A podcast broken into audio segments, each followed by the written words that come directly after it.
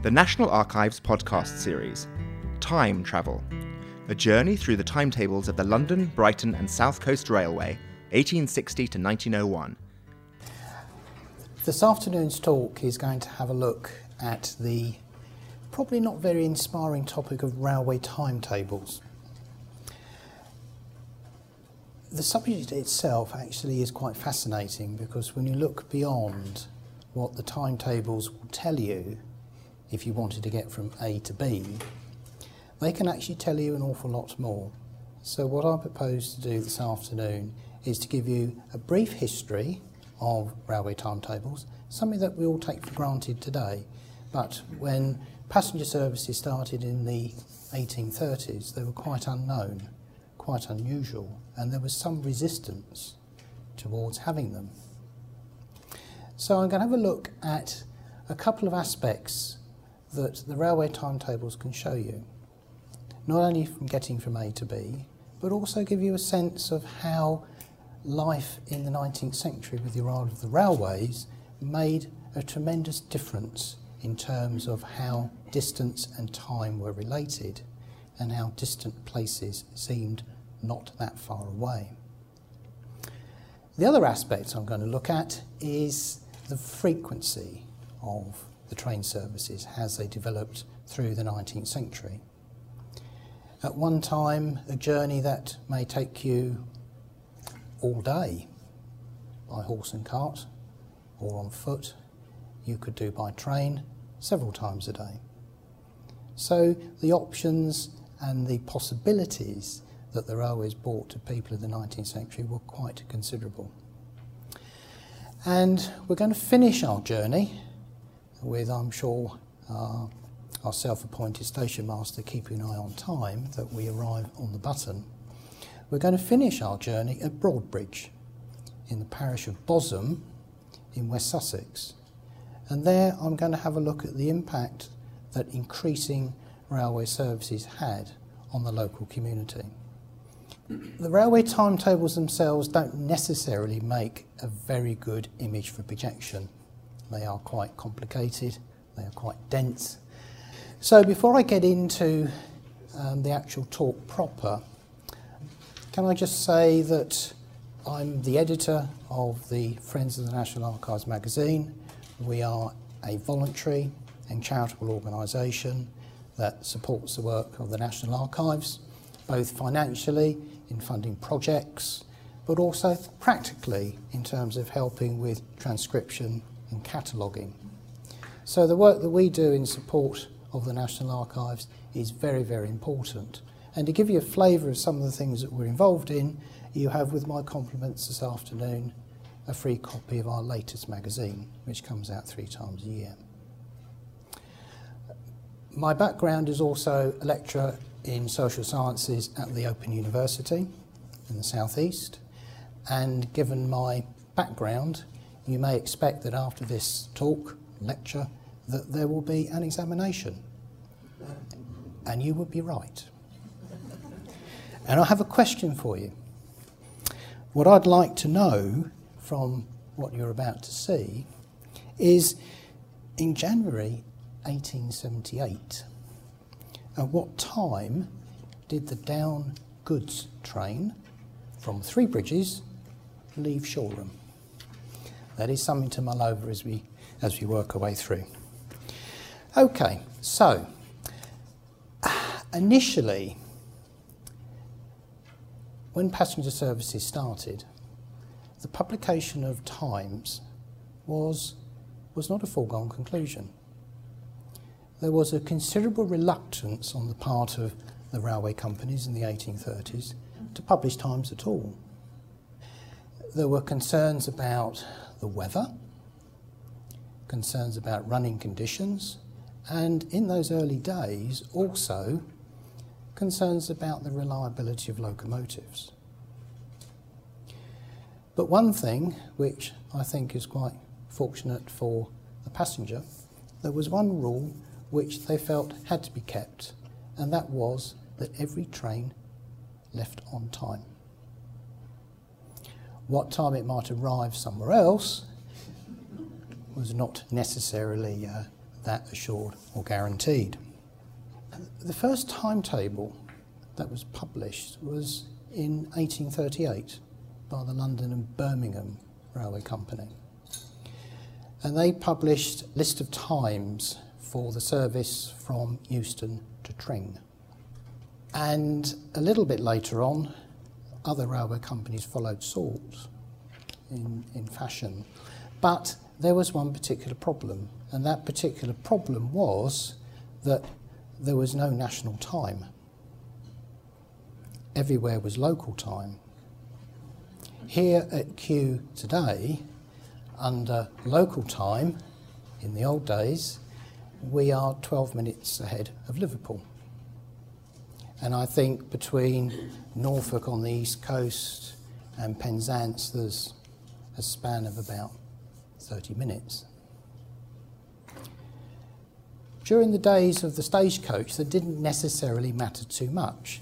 You could never get anywhere quick enough or with such precision that there being a difference of 12 minutes or half an hour would have any effect on you at all. But one of the difficulties was that some railway companies published times, when they did publish times, in London time, and some used local time. In the very early 1840s, the Great Western Railway published a very complicated timetable that included the time variation between their principal stations and London time. So it was very, very confusing. So, two things were happening at this particular point. The railway companies were being confronted by the possibility of having to declare what service that they were running so that people knew what train to catch and when to catch it and at what time. And also resolving the issues around local time. The government left the issue to be sorted out amongst the railway companies, for the railway companies to reach a consensus. But as the network developed, and it did develop quite rapidly, there became a very, very pressing need to have a better integrated running schedule, both within companies and between companies, for onward journeys. Large junctions were developing, more people were travelling, and so there was a greater need to bring some regularity to the whole process. Even as late as 1851, when the Doncaster to Barnsley passenger service started, the South Yorkshire Railway published a timetable. It didn't have any times. It gave a list of destinations. It gave the fares.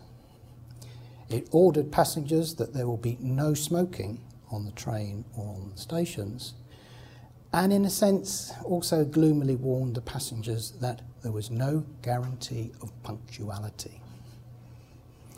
So our poor hapless traveller in those days was left in wonderment, I assume, and that arrival time was also the time when the train was due. Over the period of time, with much better technology, improvement in reliability of locomotives, things began to settle down and some element of precision did come into the proceedings. So the timetable was quite a revolutionary as- aspect in those days because up until that point, much of people's lives was governed by seasonality and the weather. You either could or couldn't do something, or could or couldn't do something easily, depending on what the weather was doing. That was beginning to change with the Industrial Revolution, and then somebody had the bright idea of sticking some wheels onto a steam engine, and the rest, as they say, is history. So we get to a point where the timetable has entered into begun to enter into people's lives, and an expectation of what they can do and when they can do it. And alongside the timetable, there is another word that entered into the language, and that's one that you probably have heard of, and that is Bradshaw. George Bradshaw was an individual who decided that there needed to be a composite, collective set of timetables for all the services in Great Britain. and subsequently also for some services in continental Europe. He first started publishing in 1842, and this went through until the final edition in 1961. But it was devilishly difficult. It was very, very complex. And when Bradshaw first started, there was huge resistance from the railway companies because they felt that by publishing their times, they were in some way going to be obligated to punctuality. That may seem quite strange to think about this today, but that was a very, very strong concern. Very, very strong concern.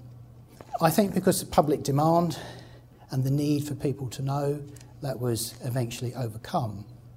But Bradshaw did have a certain notoriety, and I will read briefly a passage that does reflect the complexity that some people felt about it. And this was Tolstoy, Tolstoy talking in 1869.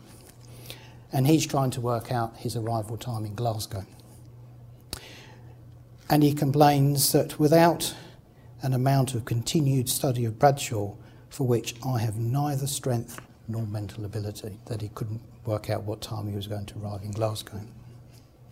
And Oscar Wilde also commented that he would rather lose a train by the ABC than catch it by Bradshaw.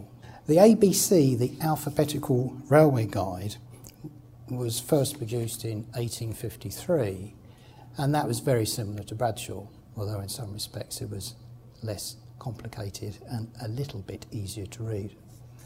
Generally, we can divide timetables up into four types.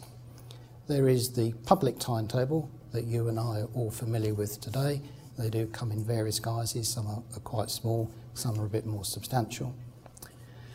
And they give the times of the services available to the public. The other type of timetable is either variously known as the working timetable or private timetable or service timetable. And these were the operational documents of the railway company, which set down the schedule of all the different services because it wasn't just passenger trains. There were goods trains in those days, and think in particular about the number of coal trains that they would have needed to have had because of the amount of coal that was needed to be shifted around the country because that was the primary source for, for power and fuel. All those had to be integrated into the system in some way, in addition to the specials, the excursion trains, and also moving stock around the network that was empty to get it in the right place to provide a service the next day. So the, the working timetables are, are quite an interesting document in themselves to look at, but they were a vital functioning tool for the railway employees. And every railway employee was obliged to know exactly what his responsibility was as set down within the timetable because it included the regulations as well.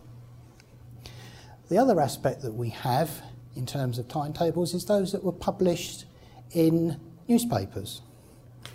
And in the early days, when railway companies were very uh, reluctant to publish times, it sometimes fell to the local, local station master, his initiative, either to publish times by handbill or to publish something in a local newspaper.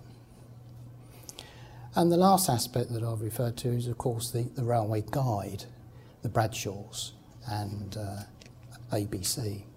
And there were a number that came and went over the period, but none were in any way a threat or a challenge to either Bradshaw or the ABC, which in its various guises still, ex- still exists today.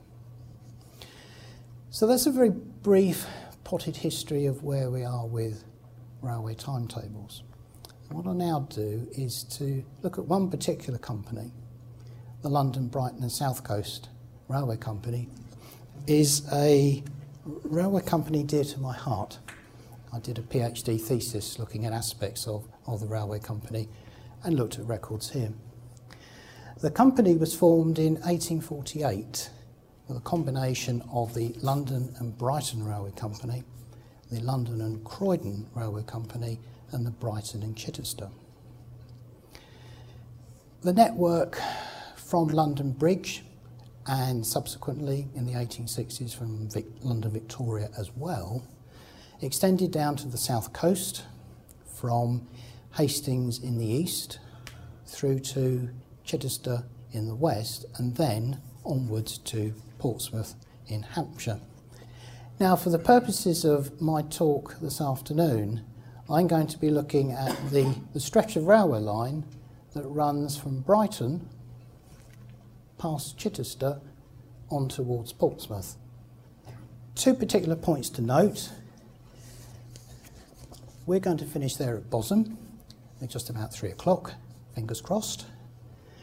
Um, but along the way, we will look at Angmering, which is a station just to the, just to the west of Worthing.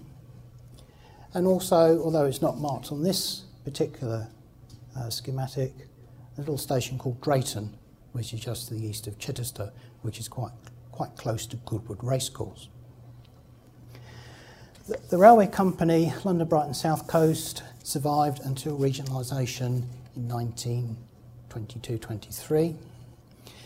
And the network is now more or less, although there's an awful lot of those lines have, have disappeared, an awful lot of lines have disappeared from that network. That is roughly the, the network that is currently run by Southern Railways. Right, so we'll, we'll move on and have a look at some early timetables.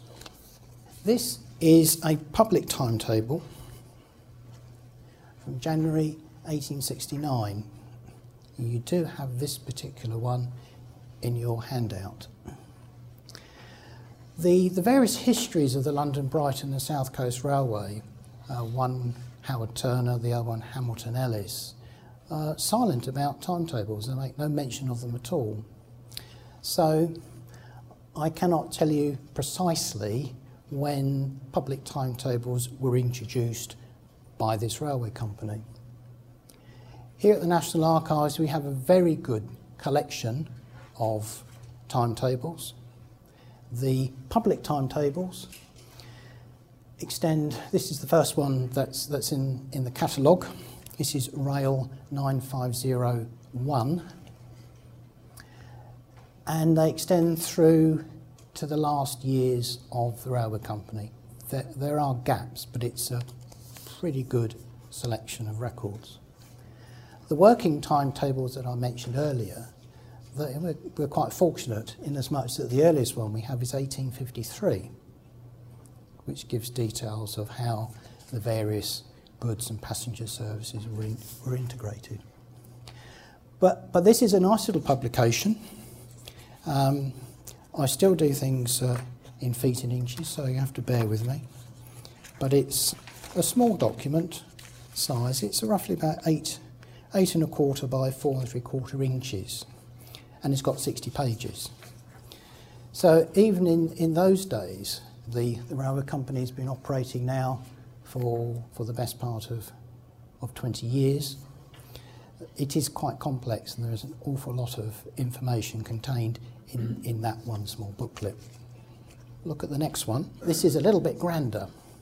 This is 1879 and the railway companies, having gone from a position of being quite reluctant to publish Times, they are now going the other way and producing some very attractive and very informative documents.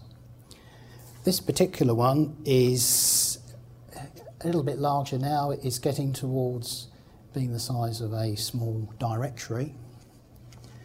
Its price is tuppence and it has quite a few pages in it now. It's uh, approaching over 100 pages. Uh, the picture itself hasn't quite sort of captured the sort of the colour really is more that darker colour pink. But this particular one is promoting the relationship and services between the the Brighton Company and the Isle of Wight Railways. And there was uh, a, a lot of I won't say competition, that's not strictly true. There, there was a lot of um, sense to bring railway companies together and share services to increase the possibility of revenue for everybody's benefit. And around the, the outside of the crest, you've got the various principal stations of the London, Brighton, and South Coast Railway.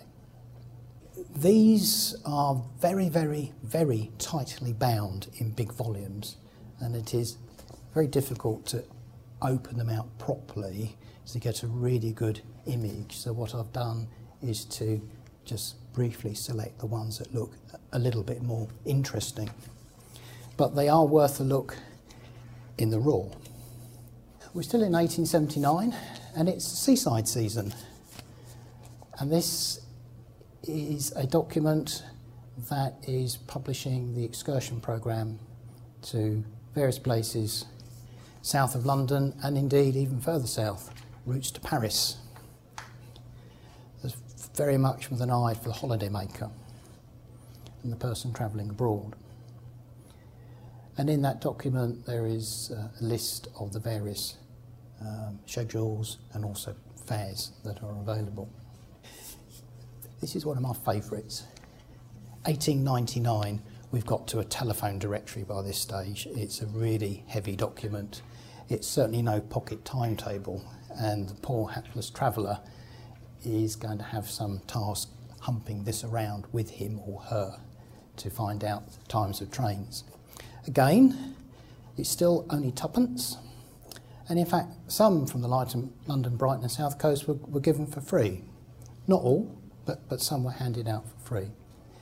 And this is a very splendid cover from April and May 1899 that depicts Southsea, Ventnor, Eastbourne, Worthing, and Hastings. And the big picture at the bottom is Promenade at Brighton. So the, the London, London Brighton Company had a, had a good sense of its jewel in the crown, which was the south coast, and making sure that it was accessible to the travelling public. Right, this is where I have to ask for your forbearance because some of these may not be particularly easy to read, but the point I want to make really is not want you to see the detail, but the fact that the layout that you see today is very similar. Nothing has changed almost from their inception. That the railway timetable looked very much as it does today. And this particular one, Brighton, Hove, and Worthing to London, gives the various times trains during the week up to London from Worthing and also Sunday. Because weekday in those days was Monday to Saturday. Sunday was different, but there were services every day of the week, even Christmas Day. Services ran all the year round. This is the first of the service or working timetables that I mentioned. This is the front cover for the January 1878 edition for employees.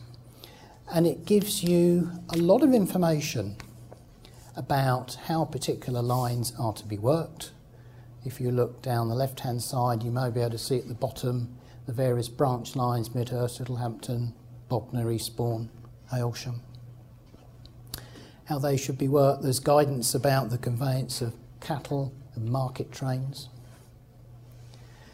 And also various arrangements between other railway companies, Great Eastern trains between Shoreditch and Liverpool Street which crossed over some London Brighton South Coast Railway rails. These are big documents. They're probably about two inches thick on very fine paper with an awful lot of detail. And it was a responsibility of each employee to know exactly his or her part of that particular document. And this is an interesting example of a working timetable because not only does it give you the answer to the question I posed at the beginning of the, the talk, if you can mm. remember what that question was, but it gives you an idea of how goods trains are integrated in with other passenger services. And that is the working document for the drivers, for the guards, for the people working the crossing gates, for the people who are also signalmen. That's the integrated document that tells everybody what to do and what time trains should go and where they should be going. Here we have a calendar of events, April and May 1899 again, and the railway companies are now very much to the fore in advertising events, in drawing people's attention to, various race meetings and also to the, the different services that are going to be put on to support those particular events.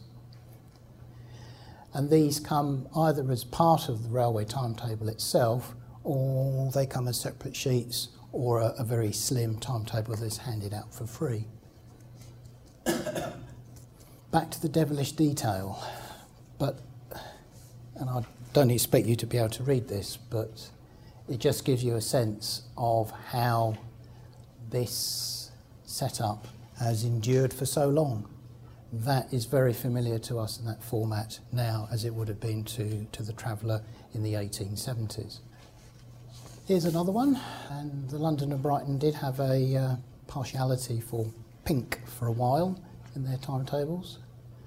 And this lists the various trains that are available and the fares that are available for excursions to, to, to various places. I'm not sure how first, a first class nine shillings would equate to, to today's money. That seems quite steep, I think. And that's, I think, rail fares then, as now, was always a matter of some contention. Right, so having moved on to look at some of the timetables, it now gets to me to the interesting bit because this is really what I'm about. The railways entered into a four or five mile an hour world. Some of the mail coaches and other coaches, which were known as one day flying machines, could muster nine miles an hour, which by the standard of the, the late 1700s was, was pretty good. It Was pretty good. The railway comes along and we're routinely in double figures, 20 miles an hour plus. Okay, might seem a bit slow by our, our standards, but by the standards of the day, the speed and rapidity of railways was su- of such concern that some learned medical people thought that it actually injurious to health and would be fatal if you travelled too fast. Now, from the railway timetables that I've looked at, and from my own research, I looked at 100 random working timetables between 1853 and 1901, and that's what the next set of uh, uh, charts will be based upon.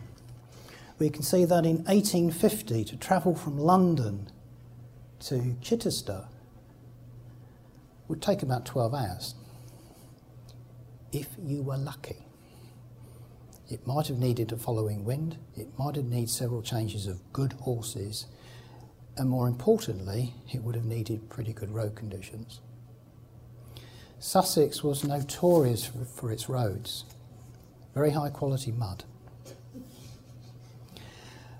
The network along the coast was a lot better um, than further in the county, although the north south routes were probably better developed. There were turnpike roads. But along the coast, it was possible for the Brighton to Portsmouth coaches to, to average around seven miles an hour.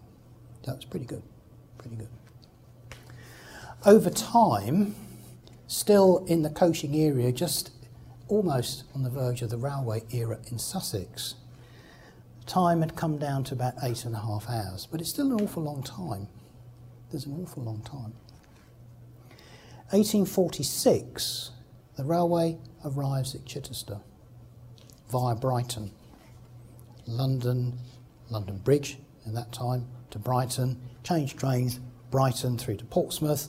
You could get to Chichester in about three and a quarter hours. And that is revolutionary. We take it for granted today. But at that time, having gone from taking 12 hours to do the journey getting it down to eight, and then being able to do it in three, And subsequently, as the service improves, to get it down to under three hours, to two and a half hours, was quite remarkable. And that enabled people to do unimaginable things that they couldn't have done before. They could have made a journey to a place, did what they wanted to do, and then come home on the same day. Quite unimaginable before. And there is, and again, I'll read this out to you because it's a rather interesting quote from Charles Dickens. And he's talking about the way in which the railways have increased people's opportunities. I mentioned earlier from the on the network diagram of uh, the railway that there was a place called Drayton, which is just to the east of Chichester. Drayton was a station that was required to be built there by the Duke of Richmond because the Duke of Richmond owned Goodwood Racecourse. And Goodwood Racecourse had been there since the early 1800s. And the possibility of having a railway station close to the racecourse, albeit the racecourse was up on the downs and five miles away, nevertheless was a huge opportunity that was not going to be missed. And in the edition of Charles Dickens' weekly magazine All Year Round, there is actually reference to Drayton. And I'll read this to you.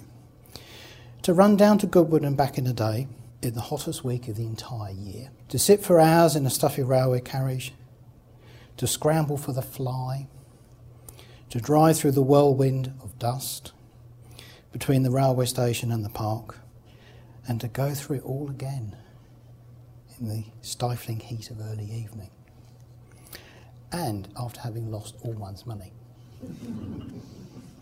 it is a trial that none but the really determined turfites, an unusual word, will undergo. and so it was possible to catch the seven o'clock train from London, travel down to Drayton, you'd arrive there by 10 o'clock, spend all day losing your money, and you could be back home in town early evening. Not possible before, but it is now, courtesy of the London, Brighton and South Coast Railway. By the end of the 19th century, more or less, peak had been achieved. London to Chichester, two hours. And that was fairly regular from, from there on in. Does anybody know what the journey time might be today?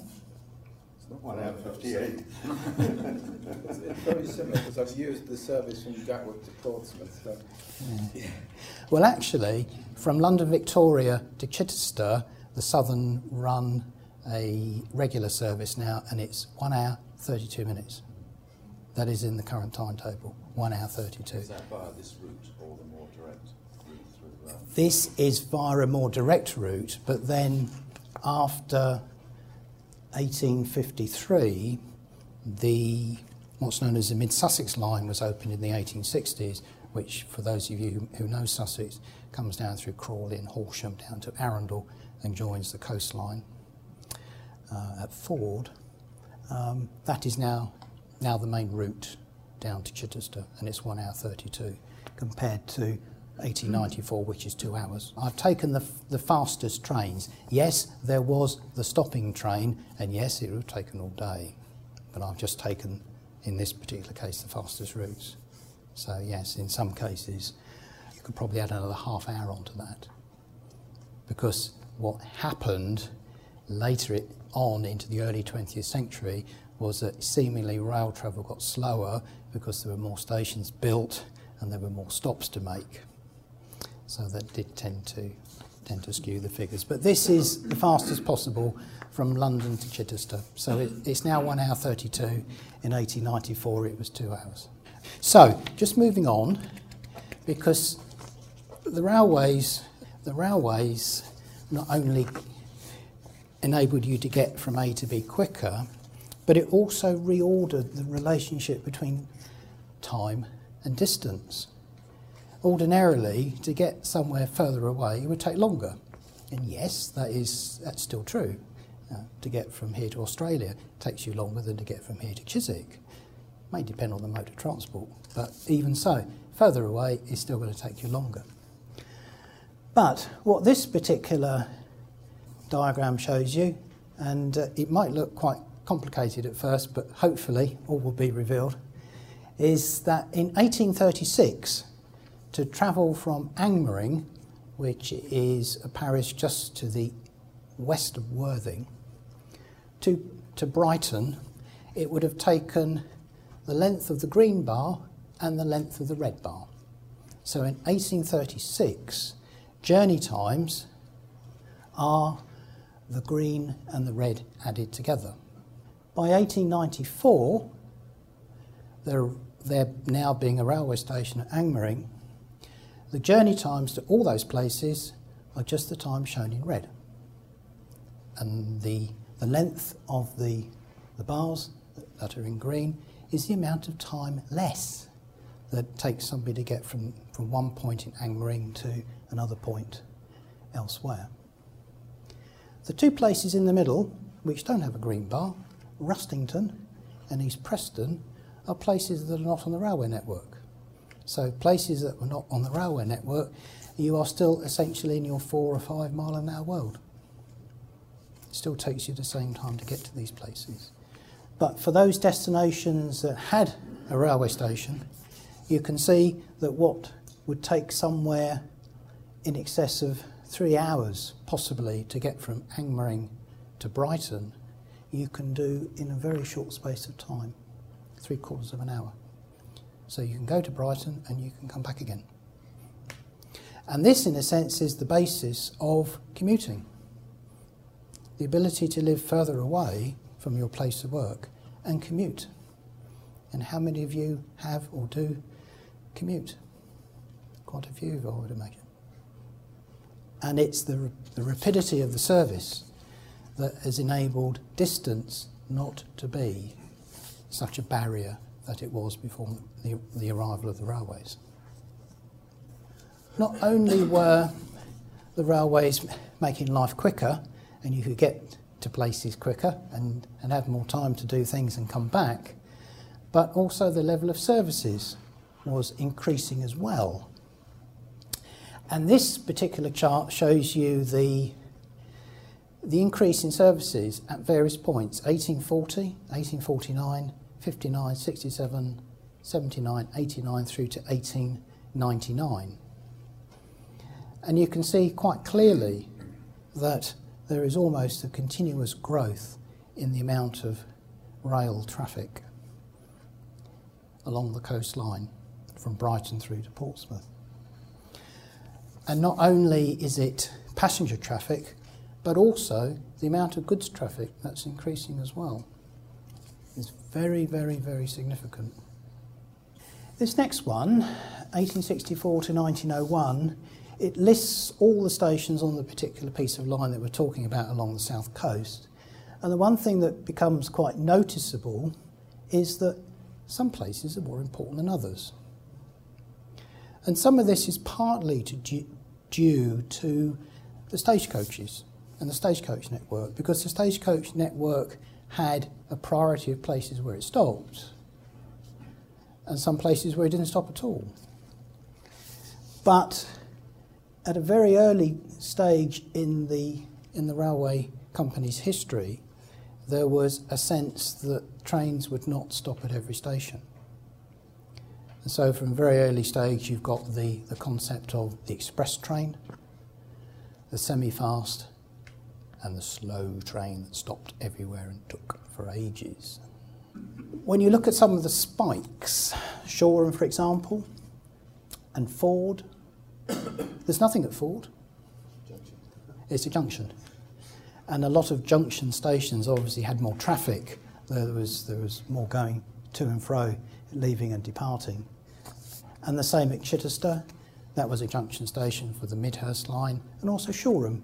And we saw um, timetable earlier for Shoreham to Horsham at Barnham. Yes, yes. It was, it was once said that nowhere in Sussex was, was further than five miles from a railway line. And there were railway lines all over Sussex, including abandoned ones that were never finished. It's not like that today.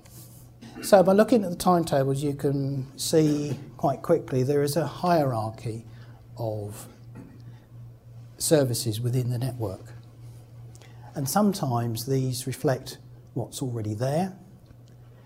And sometimes it reflects where the station was put. If a station is five miles out of the village, and there are places where stations are named at something, but they are some, some distance from where they're actually named after, um, not a lot of trains stop there. And initially, some of these stations were put there because of pressures from local worthies who wanted their own station. And so the station was built, but then was not necessarily used that much afterwards. So that gives you an interesting idea of the fact that not only is everything speeding up, but also that there is more of it. And the more of it is quite selective. Some stations do quite well, some stations uh, do, do, do less well.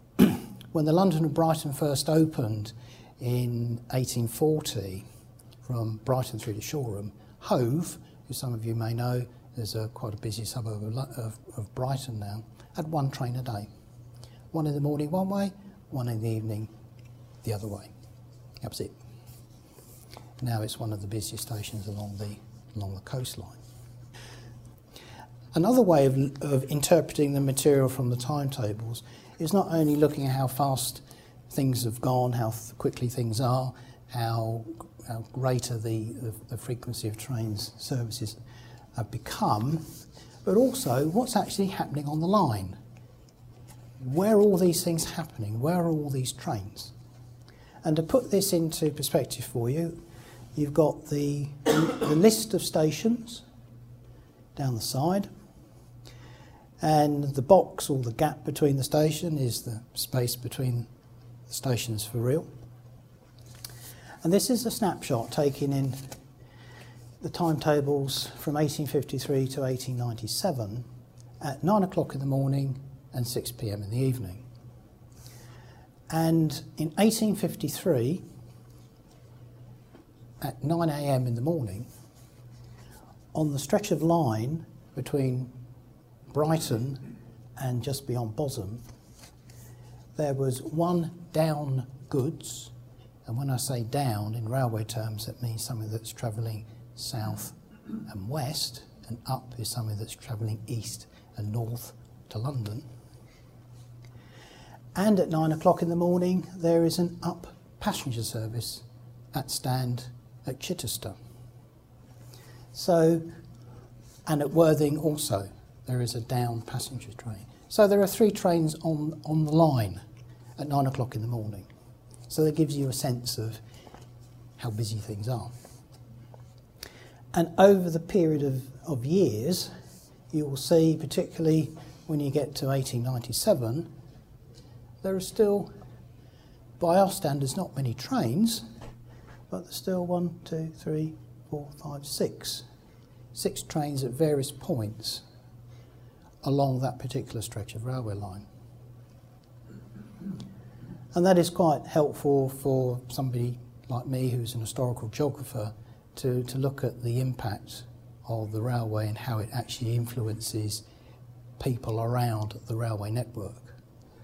Um, one of the early concerns, one of the strong complaints that was made about the railway was the noise and the smoke and the ash that it would bring through the countryside and David Lyons, who was resident at Goring Hall.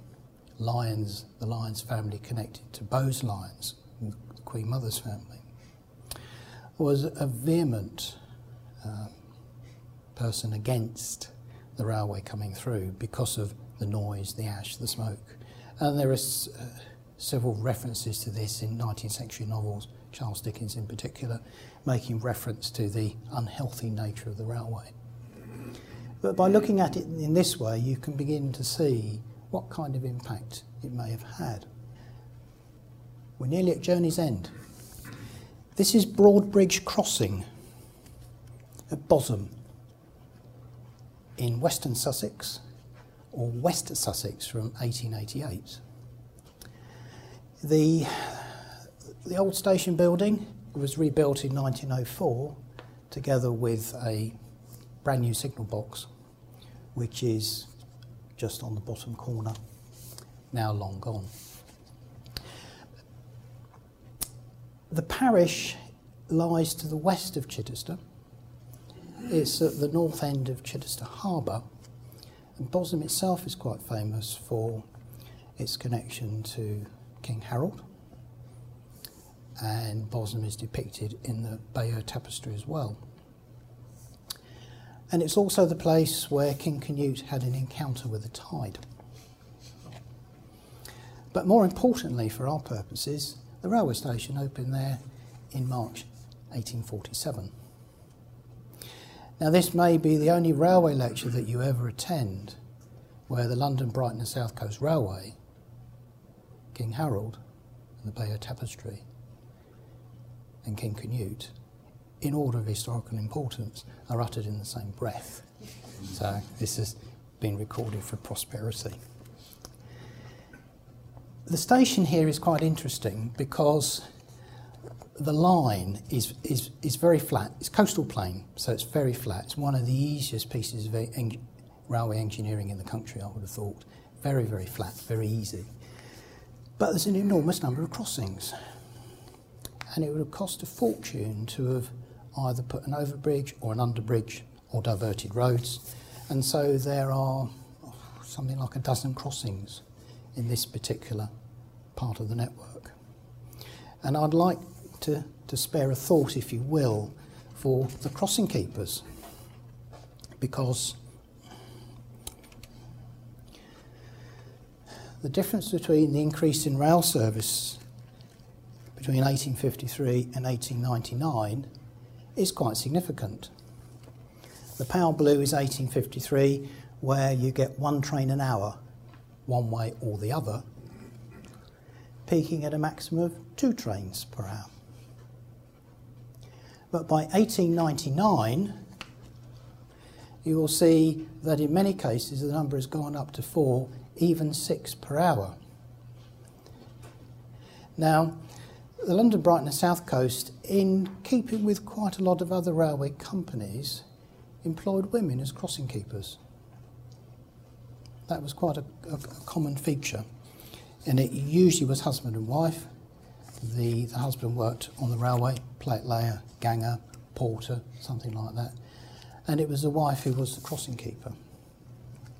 So I think if you bear in mind the old ways in which gates were opened, initially by hand and later by capstan wheel, but initially by hand, at these very small country crossings, we all know what five minutes means. Five minutes can be quite a long time. But to close a gate in time for the train to pass through and then to reopen it again afterwards, we'd say is five minutes. It's probably longer than that. But if you've got six trains an hour, the gates are shut for half an hour of every hour that there's six trains. There's a huge amount of effort involved. In the 1901 census of Bosham, I'd like you to spare a thought for Thomas Dewdney and Lee Harrison, who were the signalmen at this particular crossing. And at the two crossings further west, going towards Hampshire, there was James and Mary Bowles and Absalom and Anne Bowles. Now, Anne Bowles in 1901 was 62, and she's the crossing keeper. So they've got their work cut out. By 1904, a new signal box comes and a capstan wheel, so the closing and opening of gates becomes that much easier. But that represents quite a, a, significant effort. So that's, the, if you like, the impact. It's very nice for us. We can catch a train anytime we want, more or less. But spare a thought for the poor crossing keeper. If only, if only because today, Southern run roughly 10 to 12 trains an hour through Bosham. It does vary because there's a peak service and, and an off-peak service. So if we were operating under the old conditions, and working at 12, tra- 12 trains an hour, there wouldn't be much time to put the kettle on. And that may possibly be one of the reasons why we have automatic barriers today. That's a very, very quick skip through the timetables of the London, Brighton and South Coast Railway. It's not just helped you to get from A to B um, or know when you should have got somewhere, but find you're not, you're somewhere else. Um, but more importantly, what the railway timetables can also show us about how society was ordered around the functionality of the railway and the different kind of things that you can pull out from those particular documents. The documents themselves, some of the later ones, the one we looked at for 1899, is a directory in itself. It's not just about times, it's about people advertising. And it makes, sadly, a fascinating read, not only for the times themselves, but also for the other information that's been, been involved in there. Well, we've actually arrived ahead of time. Uh, thank, thank you very much for taking the time out for your various endeavours from research this afternoon, and uh, I, I wish you well with one, of course, traditional as we've reached our destination. So, thank you very much.